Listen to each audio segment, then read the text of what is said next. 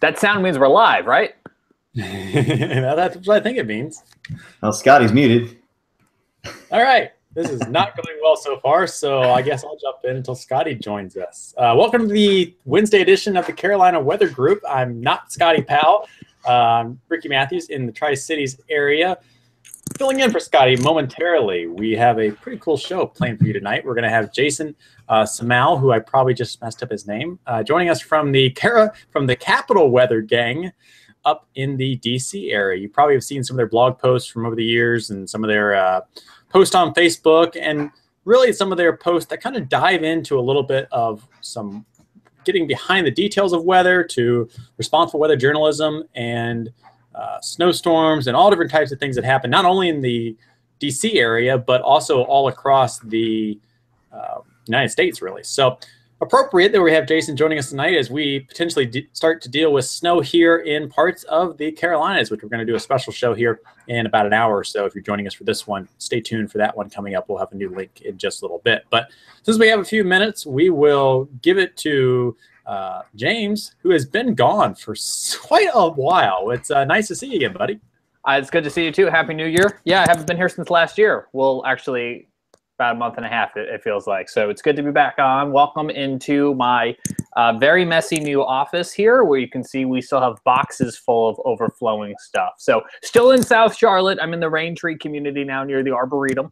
Uh, I would say roughly about six o'clock uh, on the 485 loop of Charlotte. Uh, so a slight move down the road from from Pineville, but it's good to be back on with you, and it's good to be living in a place that has running water, which is a whole nother story that could probably be its own podcast. But uh, it was a gorgeous day here in uh, South Charlotte, across uh, I think most of the metro area. Had the windows open this afternoon. Um, Ricky, I got mouthed a wow there. That's right. So I think we we kind of just crossed that uh, 60 degree mark, if I'm not mistaken. And so, with uh, a nice sweatshirt on, it was a good excuse to open the windows, clear out that air in the uh, the townhouse here, get some fresh air in. We're at 51 at this hour, by the way, uh, a number that I think we'll all be wishing we still had by the time we get into this weekend, because it's going to be bone chilling cold, whether it snows six feet, six inches, or six centimeters. It's going to be cold. All right, so we got to go back for a second. Now, let me ask you: Is it more important to have Wi-Fi or running water? Why is it an or? I mean, I think some people so, have a preference. So I'm going to say running water because, okay. um, and if this isn't getting around the rules of this contest, I have an unlimited 4G Verizon cell phone plan with a hotspot. Um, and I set I set a new record with all the traveling I've been doing and everything I've been doing. 45 gigs and counting this month. Wow, that's a lot. Yes. So right. I'll take running water because I think I got the Wi-Fi covered. All righty. Uh, let's go to Shea, who's down in Charleston, to kind of see what's happening in his neck of the woods. And then if uh, we have our guest, who I think we do, is just joining us, we'll bring him in here in just one second. Thanks, Ricky. Yeah, we've had, uh, you know, I'll tell you, Charleston, we were 81 degrees two days ago on Monday uh, you know, record breaker from 1952 at 79 degrees. We, we broke it by two degrees. And that very night, our low temperatures or high lows were 63, 64, which beat the the old uh, high low temperature of like 57 or 58. So you know, we go from record breaking warmth and, and you know a, a nice cruise downhill into this weekend with the possibility of some wintry weather making it close to the coast. I'm not really I'm not entirely certain that we're going to see anything here. We may see a few flurries late in the afternoon to evening Saturday, but it looks like a lot of that moisture and that warm air, warmer air off the ocean is going to be kind of mixing in along the coastline. Just really depends on how close the low pressure comes. Uh, if the closer the coastline it is, the more chance of rain and warm air. Uh, whereas the further away, further removed from the coast, the chance that the Arctic air could push down to the coastline and actually give us a little chance. So We'll get into that a little bit later, but for right now, the weather is fairly pleasant, fairly mild, low 60s. Uh, a few clouds, a few stratus decks overhead, some cirrus. Uh, nothing that crazy. A little bit of a westerly zonal flow going through the air as far as winds go. Um, and pr- pretty much expecting the same thing tomorrow, maybe some moderate uh, low mid teens across the open areas of the Charleston Harbor. And that's about it for Charleston right now. Back to you, Ricky. All righty. I mean, rare just in the instance that you guys are even talking about any winter weather in uh, your neck of the woods. We'll dive into that uh, around nine o'clock or so. Now, getting to someone who probably sees a little more snow than most of us, although with Scotty and I, perhaps an exception uh, with the mountains coming into play. Jason, welcome to our uh, show. It's a pleasure. Can you guys hear me okay? We have you perfectly. And, uh, Great, excellent. So tell us a little bit about the Capital Weather Gang, that the organization you're with. Just a little bit of background information for people who perhaps aren't familiar with it. Yeah, sure. So um, Capital Weather Gang is the Washington Post weather team, and uh, we started off as an independent website. Um, back in 2003 to 2004, um, I started a, a, site called capitalweather.com, um, which uh, became a blog for DC area weather. And uh, originally it was just me, but I added contributors over time. And, um, you know, through the course of years, uh, we grew our following and um, got some media attention from some of the local publications up here in the DC area. We got other blogs to link to us. And Washington Post around 2007 uh, noticed what we were doing, liked what we were doing, and asked us to become part of um, their organization. And so we moved our blog, capitalweather.com, over to washingtonpost.com and became the Capital Weather Gang. And we launched with them in January 2008. So uh, we've been part of the Post now almost nine years. Um, we initially started off, um, I, I, worked for the Post on a contract basis um, for about three years. Um, I had another day job working for the government um, on climate change issues. And we, um, in 2010, our contract was up and the Post decided to hire me full time, brought me into the newsroom as a Post weather editor and also the chief meteorologist for the Capital Weather Gang. So, anyways, just a little bit more about us. So it's not just me; it's you know it's a whole group of us. Um, I'm uh, I, I, work with Angela Fritz, who's deputy weather editor. Angela came from Weather Underground and also worked for CNN for a period of time, and she. Um, you know, so, so, she and I work together very closely. We're the two full-time um, Washington Post employees who are part of the Weather Gang, and then we've got a team of contributors who are freelancers. They have other day jobs, or they're retired in some cases. Um, We've got like uh, Wes Junker, who's our winter weather expert, and we've got we've got about 10 or 15 freelance contributors. You know, I, as you all know, the weather doesn't turn off. We cover the weather, uh, not just uh, U.S. weather. I mean, not just D.C. weather. Obviously, that's our focus. We provide really in-depth D.C. weather coverage, but we also cover national weather stories, international weather stories, and weather adjacent issues like climate change and space weather, astronomy, things like that. So it's a broad mix. Um, we put out a lot of content. Um, we do two forecast updates a day for the DC area and then probably about five additional blog posts um, on an array of topics, as I said, from national weather to international weather to um, uh, other topics. So um, that's kind of that's kind of it in a, in a nutshell. I mean, we put a real emphasis on engagement, on reader engagement. We're obviously we're on social media, Twitter and Facebook, um, Instagram, and our, our, blog is very active. We get dozens of comments a day um, on our blog. We also um, put a real emphasis on communicating uncertainty because in the DC area, we're often near that rain the line. So, um, you know, obviously we like to, when we have complex events, to present different scenarios so people understand the range of different outcomes. And we've done that from the beginning. We've al- always sort of communicated our forecast confidence, tried to be transparent when we bust a forecast, we try to be accountable, explain um, what we got right, what we got wrong, and so forth so that's kind of that's kind of your elevator story maybe a little bit longer than an elevator ride but that's sort of a, a background about the capital weather gang. We've got you know obviously a big audience here in the dc area. We've got a large twitter following. I, I think we just crossed 700000 followers today so which is pretty cool. Um, so yeah that's basically it. It's a pleasure to join you guys tonight. And so with you guys being an entity of the washington post how much on a day-to-day basis does your information get, I guess, disseminated with others who work for the Washington Post? Do you guys have like a meeting where you're in each day and you kind of discuss some things that are going on weather-wise across the nation that they may be interested in?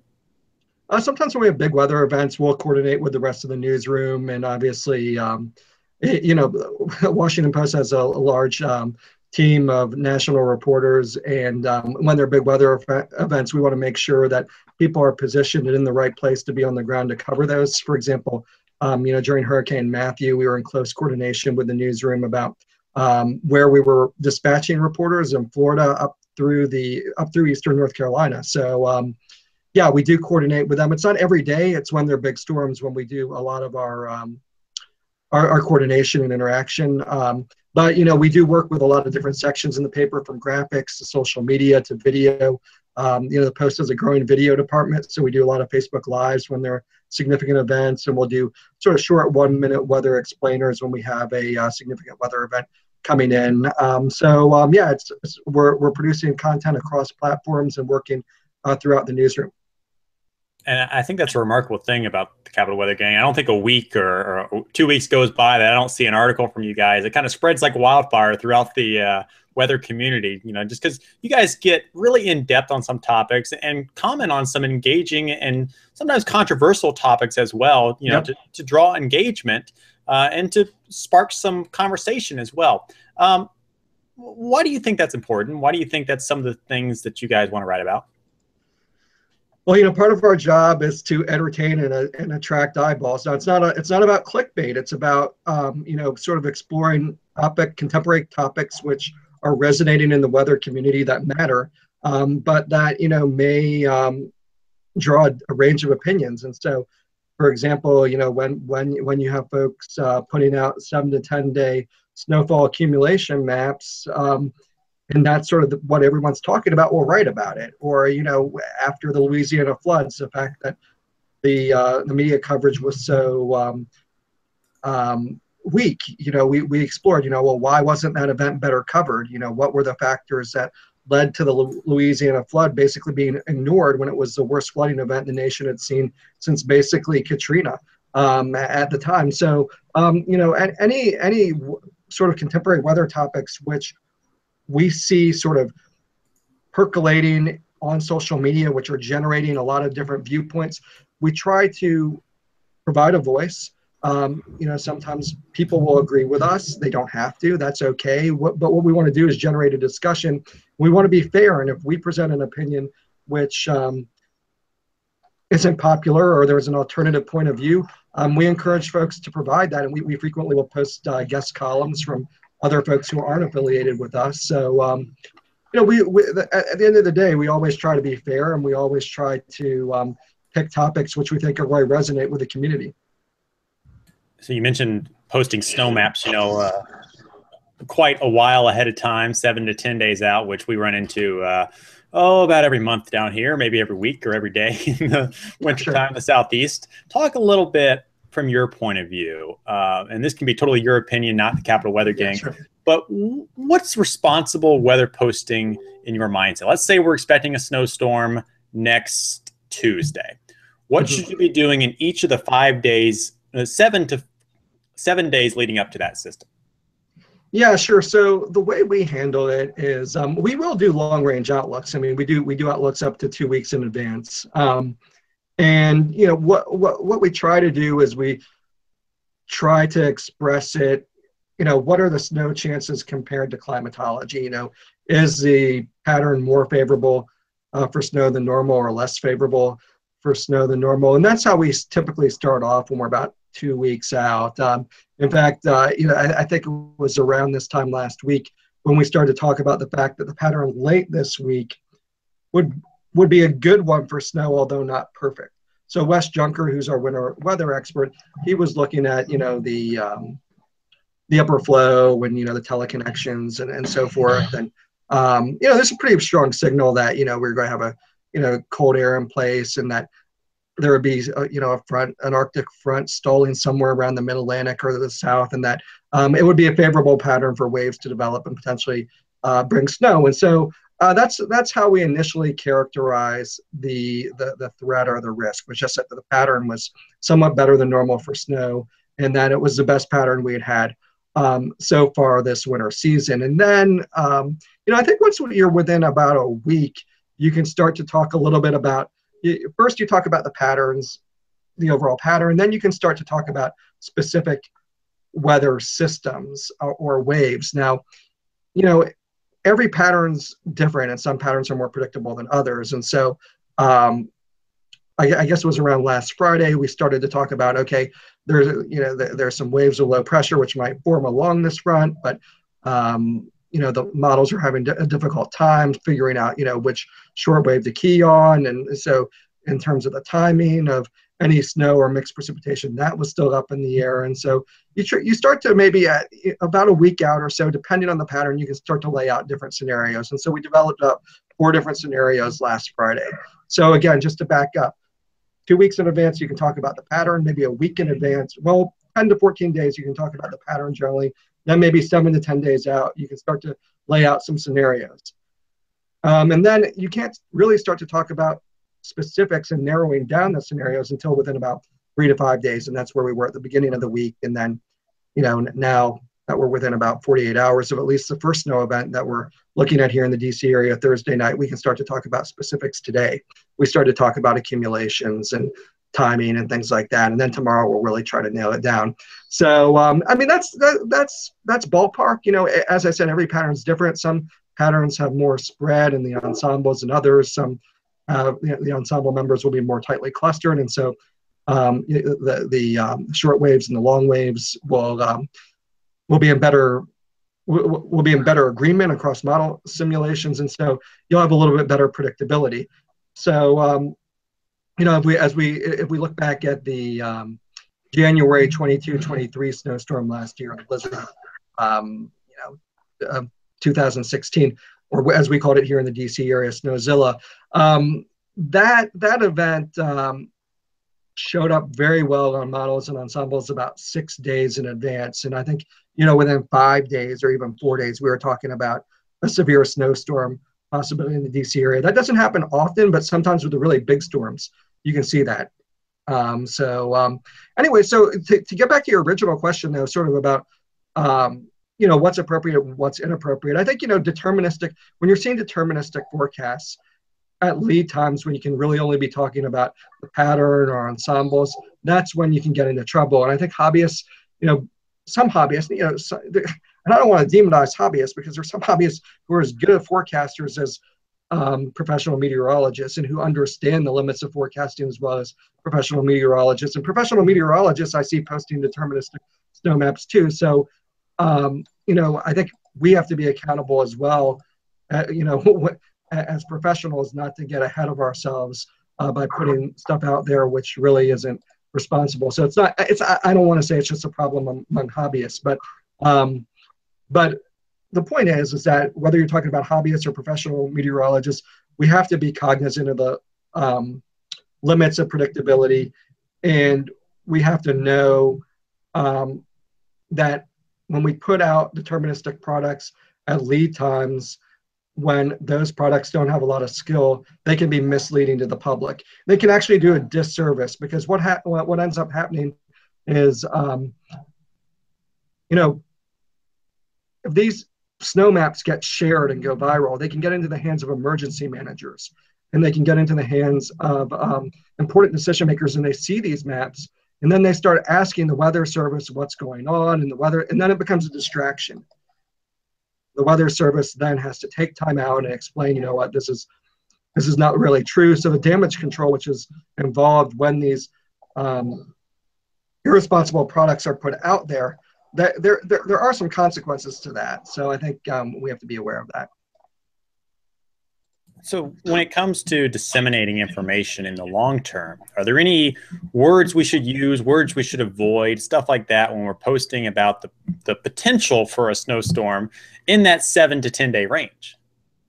Yeah, you know, I'm not, yeah, I don't pretend to be the authority. I think we're all learning by doing. And I think, you know, there, there have probably been times when we've erred in how we, you know, express uncertain information. And, you know, it's, this is all kind of new territory because you know models are getting better and better. Um, we have more tools available to us, but you know I think um, I, I think you just have to include the qualifiers, and you have to.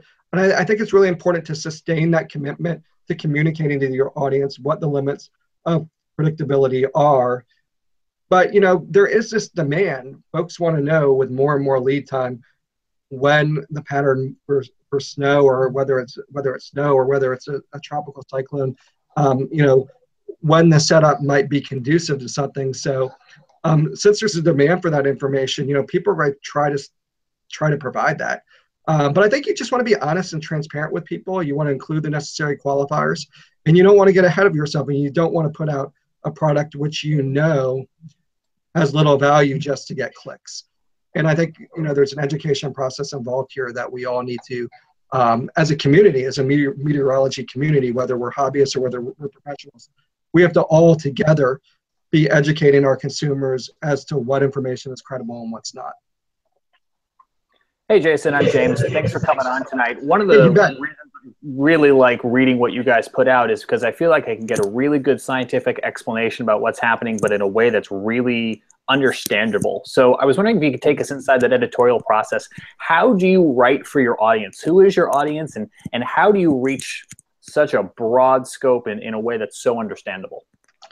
Yeah, no, that's a great question. So what we try to do is we try to layer our content, and so um, when we do it, when we do a uh, sort of an in-depth blog post, we'll start off and uh, try to sort of uh, in plain English, no jargon, um, in a way everyone can understand. Sort of lay out what the key points are at the very beginning. You know, a lot of mistake, a mistake I see frequently in um, in weather writing is people do what we call bury. They bury the lead. Um, that is, you know, the lead is the most important information: the who, what, where, why, and when. And um, sometimes people they make you read a bunch of technical information before you get the bottom line we we start off with the bottom line you know what is it that people need to know in plain english if they're qualifiers we have to provide because we're doing a long range forecast. We'll put those at the top. And then you know deeper down in the story we'll get into our more technical discussion. But even even in our technical discussions you know i try to um, i mean and you know when you're discussing weather models there are a lot of acronyms but um, you know, I try to, without dumbing it down, I, you know, we just try to make it accessible to folks. Um, so even if they're not like a, a weather junkie, they can get a sense of what's what we're trying to communicate. You know, so maybe rather than a you know a, you know low heights of 500 millibars, we'll say you know there's a cold pool at high altitudes um, or something like something like that. That's an example. Um, so you know there there are ways of communicating sort of the, the what, what the models are telling you without sort of using meteorological terms that are going to confuse people. Like a lot of people don't know what a trough is. You know, so we'll, we'll say, you know, dip in the jet stream, you know, in which cold air plunges south or something like that. You know, we just sort of add on a little bit of plain English when you do use a term that um, the general reader may not be aware of. And, you know, I, I always tell my writers, you know, pretend, you know, they're a meteorologist, pretend your mother or your dad who has no scientific background or an uncle who has no scientific background is reading this or someone you meet on the your on, on the train on the way to work is reading this are they going to be able to understand it. And if the answer is no then you know you need to try to you know add, add a little bit more context and um, maybe and, and i also encourage our writers to use analogies and metaphors to help people understand complex science and scientific ideas. But you know it's um, i'm not quite say we're perfect you know and um, but we're always trying to um, make our stuff more accessible because obviously we have a committed weather junkie readership and you know they like the technical stuff. So um, we I, we want to provide information that they're going to enjoy and consume but at the same time um, because we're part of the post and our stuff will get linked from you know washingtonpost.com from the homepage and you know people with absolutely no scientific background may click on our piece. We don't want to turn them off. We don't want them to read our stuff and think oh my gosh what is this? This isn't useful to me. So we always, at least at the very beginning, a lot of people aren't going to read that far down anyways, but you want your information at the top to have your take home message. And hopefully you're going hook those people at the top and then they're to try to read deeper down and, and get into it a little bit. And, and you want to make sure when they get into it a little bit, they're not being overwhelmed and you're giving them clues so that they can understand what you're talking about. Jason Shea here with Wind Alert. Um, question for you yeah, as, sure. as a blog writer, I don't do a whole lot of articles to your degree. Uh, but one thing that gets me sometimes is what are you going to put for the headline? And, and that, that always yeah. is something that jumps right out. That's a huge piece. And sometimes I have to sit back and scratch my head and say, really, what do I want to put on here that's not going to sound like clickbait? It's going to get to the point and it's going to be probably the most important piece to get people to read that blog or your article in your in your instance. What yeah. kind of thought goes into what you do for headlining? Yeah, headline might be the most important part of your whole story because um, if people um, can't get past the headline, they're not going to read. They're not going to click on your story. So you have to hook them right there. Um, you know, a lot, a lot of people. You know, ninety percent of people coming to WashingtonPost.com might see your headline, but then maybe only a third will actually click on the story. So, I mean, obviously, you want that percentage to be higher. You want to, you know, if you, you want you want more than half the people who see your headlines to click on it. Uh, hopefully, you know, if not everybody. So, um, yeah, I mean, you have to you have to strike the right balance with a headline. It has to be engaging. It has to be compelling.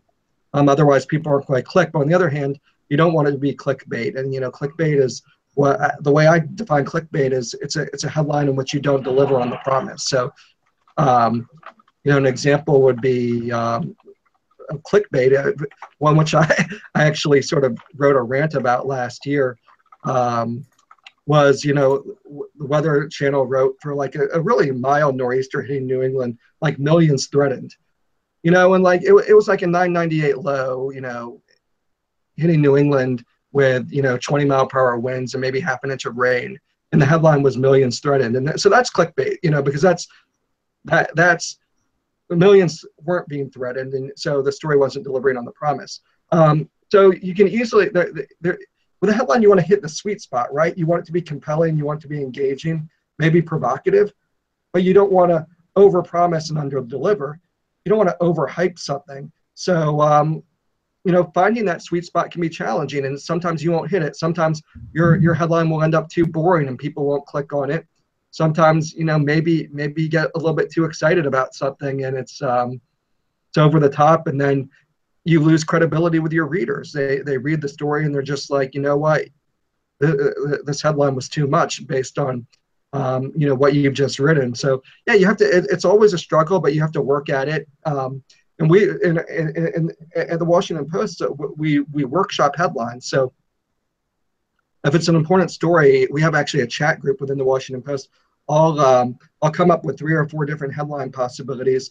I'll post them in the chat group, and I'll ask folks which one they like best, and then, you know, if the the people in our chat group like it, you know, we'll go with the one they like best. But sometimes we'll we'll um, we'll revise, we'll iterate multiple times until we all come up with a headline we like. So, um, you know, workshopping headlines. You know, you don't have to have a, a you know a chat group of journalists to do it. You can just bounce it off a friend, a colleague, and uh, see what they think, and they may have a better idea. So you can sharpen it and uh, make it a little bit more compelling.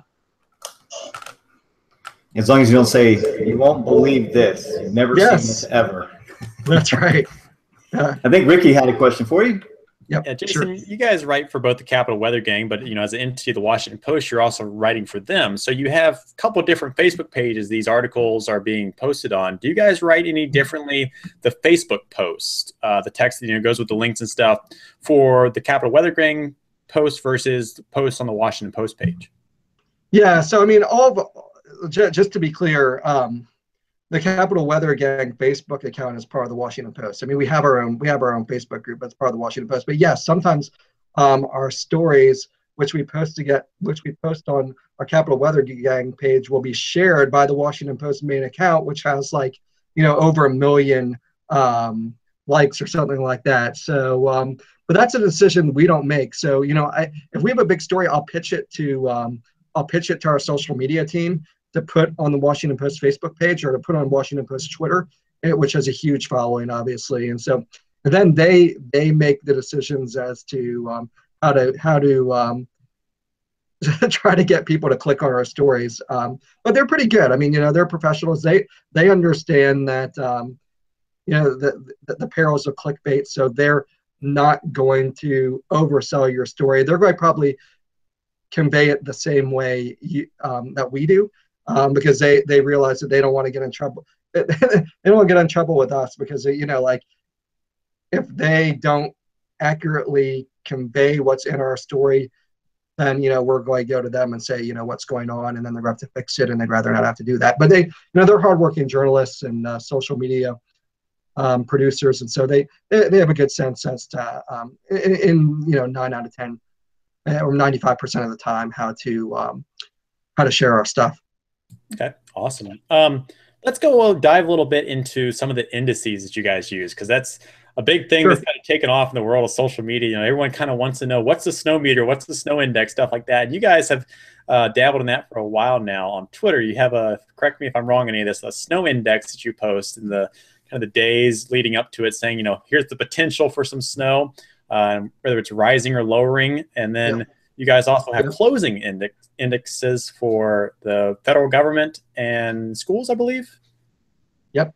Yeah, all, all the above. Yeah. So um, yeah, I think um, we we are just um, we've always sort of been on the mindset that we want to provide um, tools and products that people find useful, which can sort of give them a sense um, as to how disruptive the weather is going to be and how the weather is going to affect their lives. And so, yeah, we have several products, um, sort of number-based products that we um, we put out. Um, we have a daily digit, which is um, just a subjective rating of the day's weather, on a scale from uh, one to ten. Put that out every day, and you know, every forecaster on our team, um, you know, produces that with his or for his or her forecast, and it's embedded within their forecast. But we also push it out on Facebook and Twitter. It's just a fun way to um, sort of give people a sense as to whether we think it's going to be a nice day or not. You know, obviously, you know, 33 and rain might be a one. You know, but if it's um, you know, on a, a, nice May day, which is 75 with sunshine, you know, that might be a 10. So, you know, um, that that's um, and, and that that also um, encourages engagement. So um, you know we're, we're all about that. Um, so yeah, so we got the daily digit, and then we've got the snow potential index, which um, whenever we see at least a 10% probability of at least an inch of snow um, within a week in the DC area. Um, at any of our three airports, uh, BWI, Dulles, or National, we think there's a 10% chance of an inch. That's sort of the threshold. We we launch the snow potential index, and then um, you know, as that index rises and fall, we, we indicate the tendency with an up arrow or a down arrow or sideways arrow if it's the same from one day to the next. Um, and obviously, you know, I think we're going to go for, we're looking at a little disturbance coming through the DC area tomorrow night, dusting to an inch, maybe two inches in the region. So we're probably going to go, we, we had it at three this morning, our, our snow potential index. I think tomorrow morning we're going to up that to about a five or a six. Um, the day of the event. And, you know, it's kind of a, I think it's about a 50 50 chance as to whether we'll get an inch in DC. But um, so that gives you a, a, a sort of a, a, case example of how we use that that uh, particular index. And then let's see what else do we have. Yes, a schoolcast. Yeah, schoolcast is just a, a probabilistic uh, forecast as to um, what we think the chance of school is um, in all the counties within a two county radius of DC um, when there's a winter weather event. And a very popular product. Um, teachers, kids, parents love it. It gets us a lot of clicks, and you know, it's not just about clicks. It's about trying to help people understand, you know, um, you know what's going to happen with the schools. And we, you know, I've been forecasting the DC area for about 20 years now, so I have a pretty good sense as to um, what schools are going to do in given situation. Obviously, there's uncertainty there. That's why we give probabilities. So, um, yeah, popular product, and we may have to do that. Uh, may have to issue a school cast tomorrow night. Uh, depending on you know how, on, on where the forecast goes for um, uh, Thursday night in the DC area, and then um, we do the FedCast, which is the likelihood the federal government will remain open or closed, um, or issue sort of a um, a um, unscheduled leave policy. So um, we we do that as well, and then lastly, we just launched a new one today, a new product, big one, big rollout. it's our uh, Capital Weather Gang Winter Storm Impact Scale.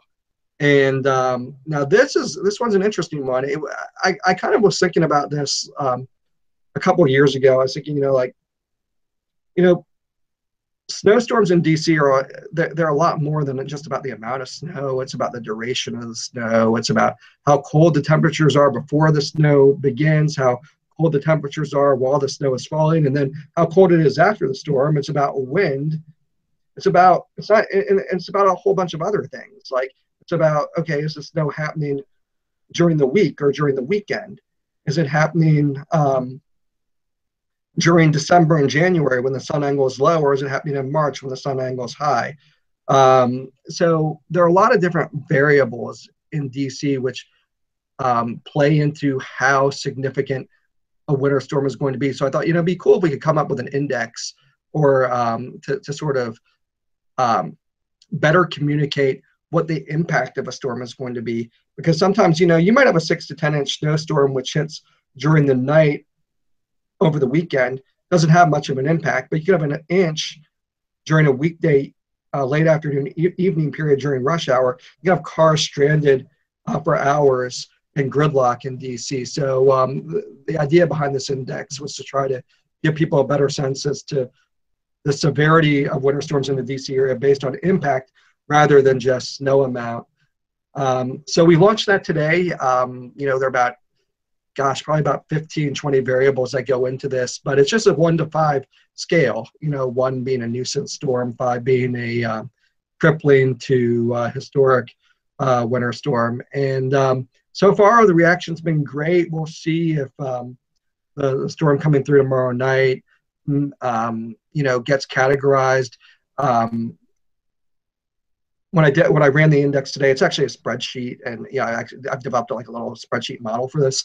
Um, it didn't quite make Category One tomorrow night's event, but you know, some of the newer data coming in tonight, you know, it's possible that, that by tomorrow morning it ekes out a Category One rating. So we'll have to see how that goes from a, a, social media standpoint, a social science standpoint, uh, it's it's interesting stuff you guys are doing. Uh, you're gonna have to do an NWA presentation or something on that coming up in a few years once you get a little. Yeah, we'll have to see. How, yeah, we, we need some we need some cases under our belt and see how it plays out. You know, I did to develop it. I ran a bunch of test cases. I probably looked at about 20 historic cases and sort of ran it through the spreadsheet to see if I thought it came, if it would produce a, a valid, legitimate number given how the storm impacted the area.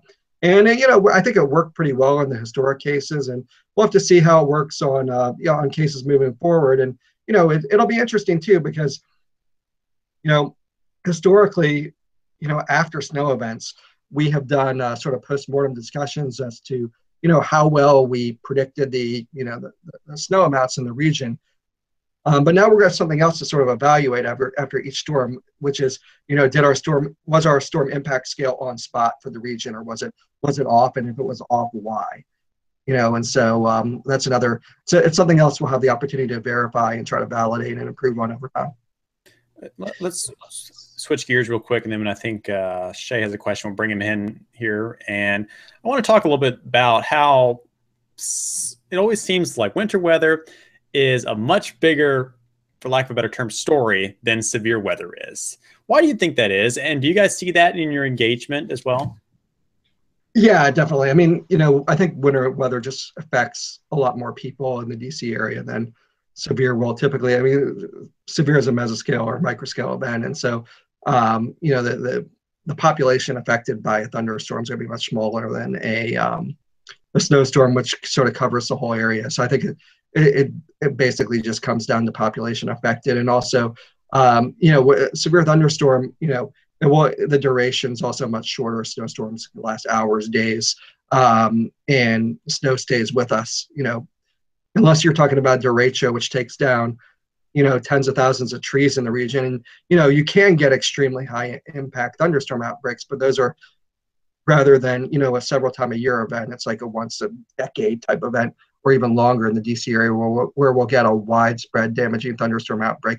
Thunderstorm outbreaks in the DC area are typically pretty localized. Um, you know, they're severe and they obviously cause a lot of hardship when they, eh, for the communities they affect, you know, microbursts. We get this pretty frequ- frequently in the summer in the DC area and, you know, you can get 70, 100 mile per hour winds over, over a very small location, but you can still see a lot of, um, you know, a lot of damage from those here. So yeah, I mean, um, thunderstorms are still a draw. I mean, obviously we see traffic spikes for thunderstorms. You know, especially if there's a tornado watch. You know, we're going to get have a lot of readers. Um, but um, you know, snow is just kind of like you know, and because our, it's also because the DC are so vulnerable. You know, we we we, um, uh, we, we have a lot of southern transplant plants in the DC area. A lot of people who aren't experienced driving in snow. Um, snow happens you know, a few times a year, but it's irregular enough that each time it does happen in the DC area, it seems like it's always an adventure. You know, maybe maybe after we have a really big winter, you know, we have several um, high impact snowstorms. Maybe by the final snowstorm of the season, we're finally figuring out how to deal with it. But in most winters, they're, they're spread out.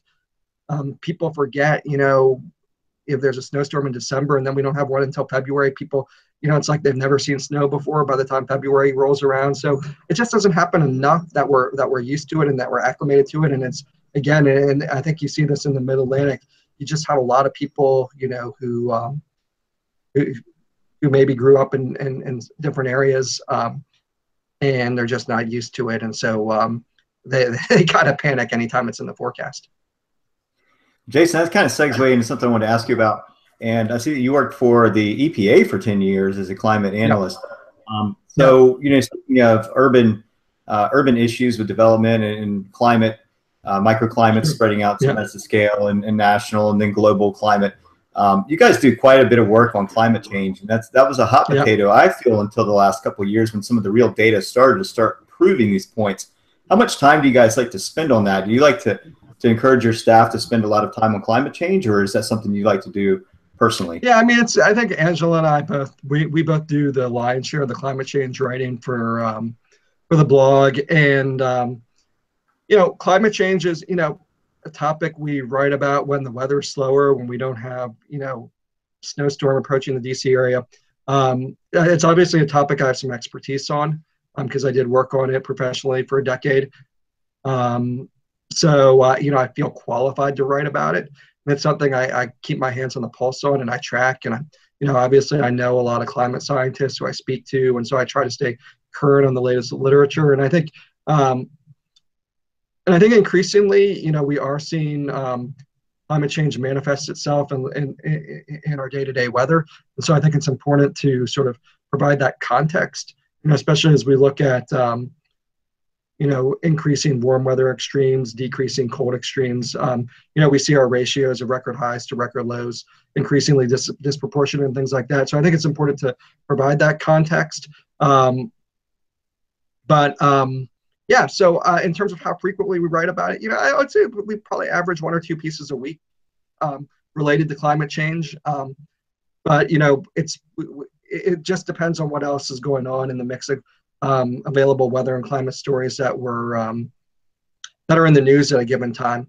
And you know, obviously, the Post has other people writing about climate change, Chris Mooney and Brady Dennis, who's our environmental beat writer. So you know, we're not the only we're not the only folks who do it but we tr- our niche in terms of climate change is sort of how um, how climate change may or may not be impacting um, weather weather and extreme weather and so we do try to look at that and we also report a lot on climate trends like you know how you know how warm you, you know how how did how did you know december rank in terms of you know global temperature um, how did december rank in terms of the us average temperature um, how are temperatures trending how are uh, precipitation trends uh, changing and things like that. So that's that's how we look at it.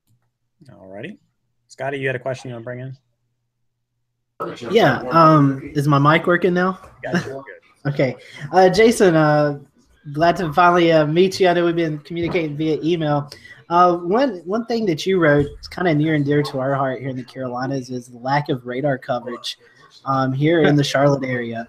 Um, I know doing the article, you've kind of investigated on, on, the stuff like that. Talk to us a little bit about what you put into that article and what you found out, maybe the progress that uh, is currently taking place in legislation that may be providing a radar here in the, the Carolinas, maybe sometime yeah, so, the next 50 years. yeah, so I have to credit Brad Panovich. Um, you know, he kind of he kind of put the issue on my radar, so to speak. Um, and um, he, I know he was involved along with some other broadcast meteorologists in trying to um, convince local politicians to um, to take this issue up. And I know there was some legislation introduced. To be honest, I, I I need to I need to touch base with them and find out where things are because I haven't I have I you know I think the last time I wrote about the article, um, there were some things being proposed, but I don't know if they ever sort of how, how far they got. Um, so you you guys may know more about the status of it than I do because I have a I you know I, I, as I said I need to kind of follow up with Brad and others and kind of find out where that is. So um, yeah, no, I think it's an important issue. Obviously, you know, radar gaps, um, you know, are a uh, issue of societal importance, um, especially for you guys um, in North Carolina. But there are other parts of the country where there's some radar gaps, which ideally will be filled. And I, you know, I know there's, um, you know, we we we did write about, and I, I wrote about, and Angela wrote about it, sort of a sort of a uh, cross-cutting weather bill, um, which almost made it through Congress just before um, they adjourned in late December, and it was this it passed the. Um, I think it, it passed the House and then got held up in the Senate because there was a um, disagreement about a, a provision uh, that had implications for, for water resources. And Florida and Georgia, and the senators down there were fighting over it. But um, but yeah, there, so there was this comprehensive weather legislation which was going to um, improve, um, provide provide resources, provide funding to improve seasonal forecasting, short-term forecasting, including hurricanes, severe weather, and included funding for improving forecast communication research. So it was sweeping legislation, which um, would have really kind of um, uh, provided a lot of funding and resources across the weather enterprise um, to sort of move the ball forward, but it got held up. Now, from what I understand, it's going to be reintroduced in this next session. And um, I think folks are optimistic that it'll eventually get passed. Um, I, what I don't know is whether the um, the radar gap issue in North Carolina um, was was put into that bill. Um, so if if that's part of the bill, then um, I'd be optimistic about the issue being addressed. But I'm not sure whether that specific piece made it into the sweeping legislation. Do you guys know?